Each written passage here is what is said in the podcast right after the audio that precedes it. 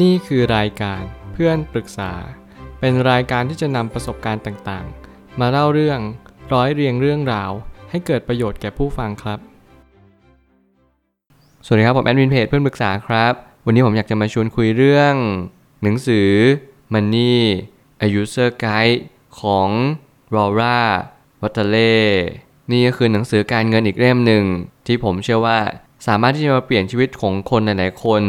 ที่เราอยากที่จะมีอิสรภาพทางการเงิน มีการจัดการทางการเงินที่ดีเยี่ยมยิ่งขึ้น ก็เพียงเพราะว่าหนังสือเล่มนี้เป็นการเงินส่วนบุคคลอย่างแท้จริง แน่นอนเมื่อไหร่ก็ตามที่เราทำงบการเงิน งบการเงินนั้นก็เป็นเพียงแค่ ส่วนต่อขยายของสภาพคล่องทางการเงินในชีวิตเราเท่านั้นเอง มันก็จึงเป็นหน้าที่เราที่เราต้องเรียนรู้ว่า เราจะเรียนรู้จากตัวเองได้มากขึ้นจากตรงนี้ได้อย่างไร ผมเชื่อเสมอว่าการเงินนี้มันจะเป็นส่วนที่สำคัญที่สุดในชีวิต มันไม่ใช่เพียงเพราะว่ามันคือสิ่งเราต้องใช้ แต่มันคือสิ่งที่เราจะนำไปใช้มันมากกว่าว่า เรานั้นใช้เงินไว้ถูกวิธีหรือเปล่า แน่นอนไม่ว่าจะเป็นรายได้รายจ่าย การออมเงินหรือว่าการลงทุนก็ตามสี่ส่วนนี้ก็เป็นสี่ส่วนที่สำคัญยิ่งในการใช้ชีวิต ถ้าเกิดสมมติเราใช้ไม่เป็น มันก็จะกัดกินชีวิตของเรา จนเราไม่สามารถที่จะยืนหยัดต่อสู้กับความเป็นจริงได้เลย พักหลังนี้ผมพยายามอ่านหนังสือหลากหลายมากขึ้น แน่นอนว่า หนังสือนี้ไม่ได้จำกัดอยู่แค่ วิทยาศาสตร์ จิตวิทยารวมไปถึงปรัชญาแต่ผมพยายามอ่านในเรื่องของเศรษฐศาสตร์ การเงิน รวมไปถึงการลงทุนที่ไม่เหมือนกับแง่มุมเดิมๆไม่ว่าจะเป็นจิตวิทยาการลงทุน การเทรดแบบคนที่เขาเป็นนักเทรดจริง ๆ ที่เขาไม่ได้มีแพทเทิร์นอะไรชัดเจน เขามีแค่แง่มุม mindset attitude สิ่งเหล่านี้มันก็เป็นสิ่งที่ทำให้เราเรียนรู้จากคนคนหนึ่งได้อย่างแท้จริง หนังสือเล่มนี้ก็สามารถที่จะนำพาทุกๆคนสำหรับเป็น คนที่ไม่ได้ทำธุรกิจอะไรมากมาย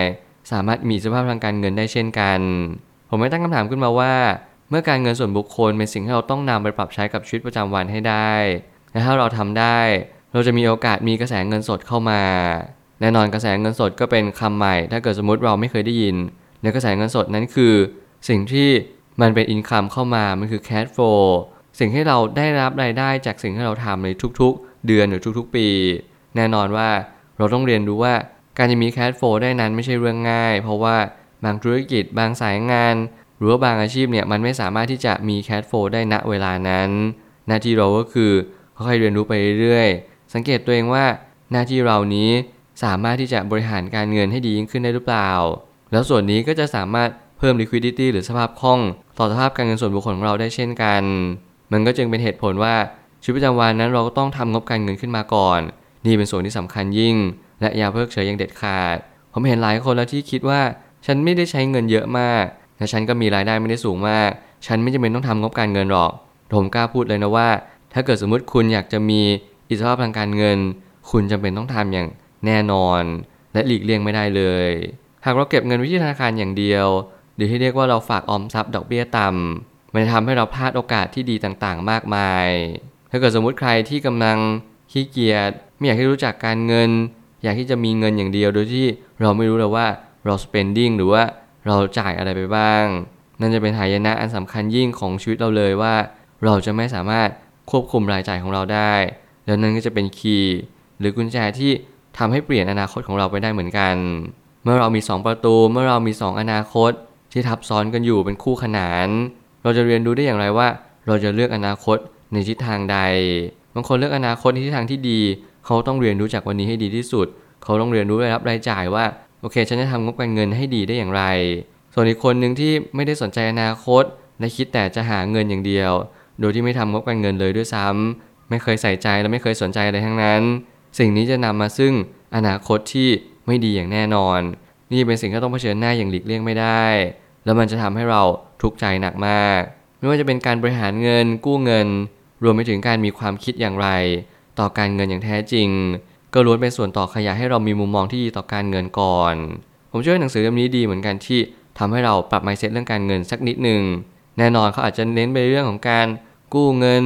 การขอสินเชื่อ หรือว่าสิ่งต่างๆ มากมายที่ทำให้เราไม่เข้าใจว่าการทำแบบนี้เป็นทำไปเพื่ออะไร การใช้บัตรเครดิตให้อย่างถูกต้องถูกวิธี รวมไปถึงการเช็ครายได้ว่า เราสามารถที่จะสร้างเครดิตให้กับเราได้หรือยัง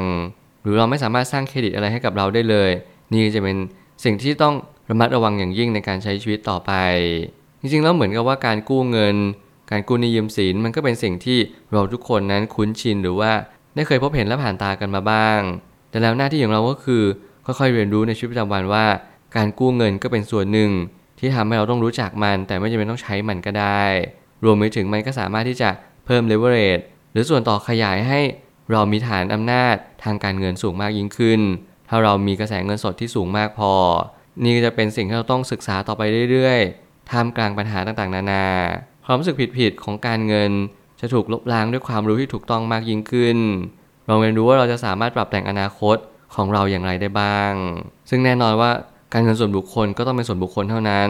เราเรียนรู้จากหนังสือเพื่อจะมาสอบทานชีวิตของตัวเราเอง บางครั้งสิ่งที่ผมพูด มันก็ไม่เท่ากับการที่เราอ่านหนังสือเอง ผมพยายามหาประเด็นหรือหาจุดเด่น ในสิ่งที่ผมได้อะไรจากหนังสือเล่มนี้มากกว่า ซึ่งแน่นอนแต่ละคนนั้นไม่เหมือนกันเลย แต่ละคนมักจะมีความรู้สึกว่างบการเงินของตัวเองนั้นกำลังย่ำแย่ หรือว่าบางคนอาจจะคิดว่าฉันสบายแล้ว ฉันรอดตัวแล้ว ฉันถึงฟังในสิ่งที่ฉันปรารถนาเอาไว้หมดแล้ว ซึ่งแน่นอนไม่ว่าคุณจะรู้สึกว่าคุณย่ำแย่ทางการเงิน หรือคุณจะสำเร็จรู้ด้วยทางการเงินก็ตาม ขอให้คุณอ่านหนังสือการเงินไว้บ้างก็ยังดี และขอให้คุณเรียนรู้ว่า การเงินนี้ไม่ควรระมัดระวังอย่างยิ่ง ถ้าเรายิ่งประมาทถ้าเรายิ่งเพิกเฉยมัน มันจะยิ่งกลับมา แล้วมันจะยิ่งใหญ่กว่าเดิม มีหลายคนมากที่ผมเห็นว่าเขาไม่เคยบริหารเงิน และไม่เคยมี money management การจัดการทางการเงินที่ถูกต้อง สิ่งนี้มันทำให้เขาไม่สามารถเรียนรู้ในความเป็นจริงได้เลยว่า การเงินของเขาอาจจะมีปัญหาในอนาคตที่รอเวลาอยู่มันเป็นเหมือนระเบิดเวลากำลังเขาดาว นับถอยหลัง ทุกวี่ทุกวันว่า วันนี้กำลังเป็นวันที่อาจจะดูเหมือนดีอยู่ แต่สักพักหนึ่งมันอาจจะหลอมรวมละลาย หรืออะไรก็ตามแต่ที่มันทำให้สิ่งสิ่งนั้นกำลังเปลี่ยนรูป หรือถูกเชฟอีกแง่มุมหนึ่ง โดยที่เขาไม่รู้ตัวว่าเขากำลังเป็นแบบนั้นจริงๆนี่คือหน้าที่ของทุกๆ คนที่เราต้องสอบทาน การเงินส่วนบุคคลของตัวเองจริง ๆ เราอย่าพยายามไปปรึกษาใคร เพราะว่าเมื่อไหร่ก็ตามที่เราปรึกษา เขาจะมีคำแนะนำที่บางครั้ง มันอาจจะเกิดกับตัวเขาเอง แล้วพอมันอาจจะมาสอบกับเรา มันสอบไม่ได้เหมือนกัน สิ่งนี้ก็จึงเป็นหน้าที่เราต่อไปว่าเราก็ต้องศึกษาความรู้ด้วยตัวของเราเองครึ่งหนึ่งอย่าเชื่อใครทั้งหมดและเราจงรู้ว่าวันนี้เป็นวันที่เราต้องเริ่มต้นเปลี่ยนแปลงอะไรสักอย่างหนึ่งแล้ว สุดท้ายนี้ทางนี้หนังสือเล่มนี้โฟกัสไปที่ประเทศอังกฤษ ซึ่งเราจะนำมาปรับใช้ได้นั้น ก็ต้องดูบริบทมวลรวมว่าอะไรบ้างที่มีความคล้ายคลึงกัน อย่าลืมว่าสิ่งที่คล้ายคลึง อาจจะไม่สิ่งที่นำมาใช้ได้ทั้งหมด หรือเหมือนกันทั้งหมด ยังไงแล้วเราก็ต้องนำมาประยุกต์ใช้อย่างแน่นอน ความรู้ทางการเงินนั้นมีความคล้ายคลึง มีความเชื่อมโยง มีการหลอมรวมเป็นหนึ่งเดียวกัน ถ้าเรารู้จักที่จะเชื่อมโยงให้เป็น ถ้าเกิดสมมติเราอยู่ประเทศไทย เราก็ต้องนำระบบการเงินประเทศไทยนำมาใช้ให้มากที่สุด ไม่ว่าจะเป็นระบบบำเหน็จบำนาญระบบความรู้ทางการเงินต่างๆ ภาษีเอ่ยการลงทุนเอ่ยรวมไปถึงสิ่งที่มันเป็นข่าวทางการเงินการลงทุน เราก็ต้องนำมาปรับใช้เหมือนกัน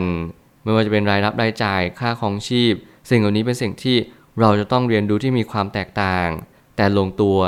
เมื่อไหร่ก็ตามให้เราศึกษาแบบนี้เข้าใจแบบนี้ มันทำให้เรามีความรู้ทางการเงินที่ตรงมากขึ้นและชัดเจนกับตัวเองว่ากำลังอยู่ในประเทศใด บางคนอยู่แถวยุโรปออสเตรเลีย บางคนอยู่อเมริกา บางคนอยู่สแกนดิเนเวียหรืออะไรก็ตามแต่ เราก็ต้องนำระบบการเงินของประเทศนั้นๆนำมาปรับใช้ให้ได้ และนี่จะเป็นหน้าที่ของเราทุกๆคนที่หลีกเลี่ยงไม่ได้เลย แต่ผมอยากจะฝากทุกๆคนว่าให้ทุกคนเรียนรู้งบการเงินส่วนบุคคลให้ได้มากที่สุด เพราะนี่จะเป็นส่วนต่อขยาย เมื่อคุณทำธุรกิจอย่างเต็มตัว ผมเชื่อทุกปัญหาย่อมมีทางออกเสมอ ขอบคุณครับ รวมถึงคุณสามารถแชร์ประสบการณ์ ผ่านทาง Facebook Twitter และ YouTube และอย่าลืมติด Hashtag เพื่อนปรึกษาหรือ f r ร e n d t a l k a ด้วยนะครับ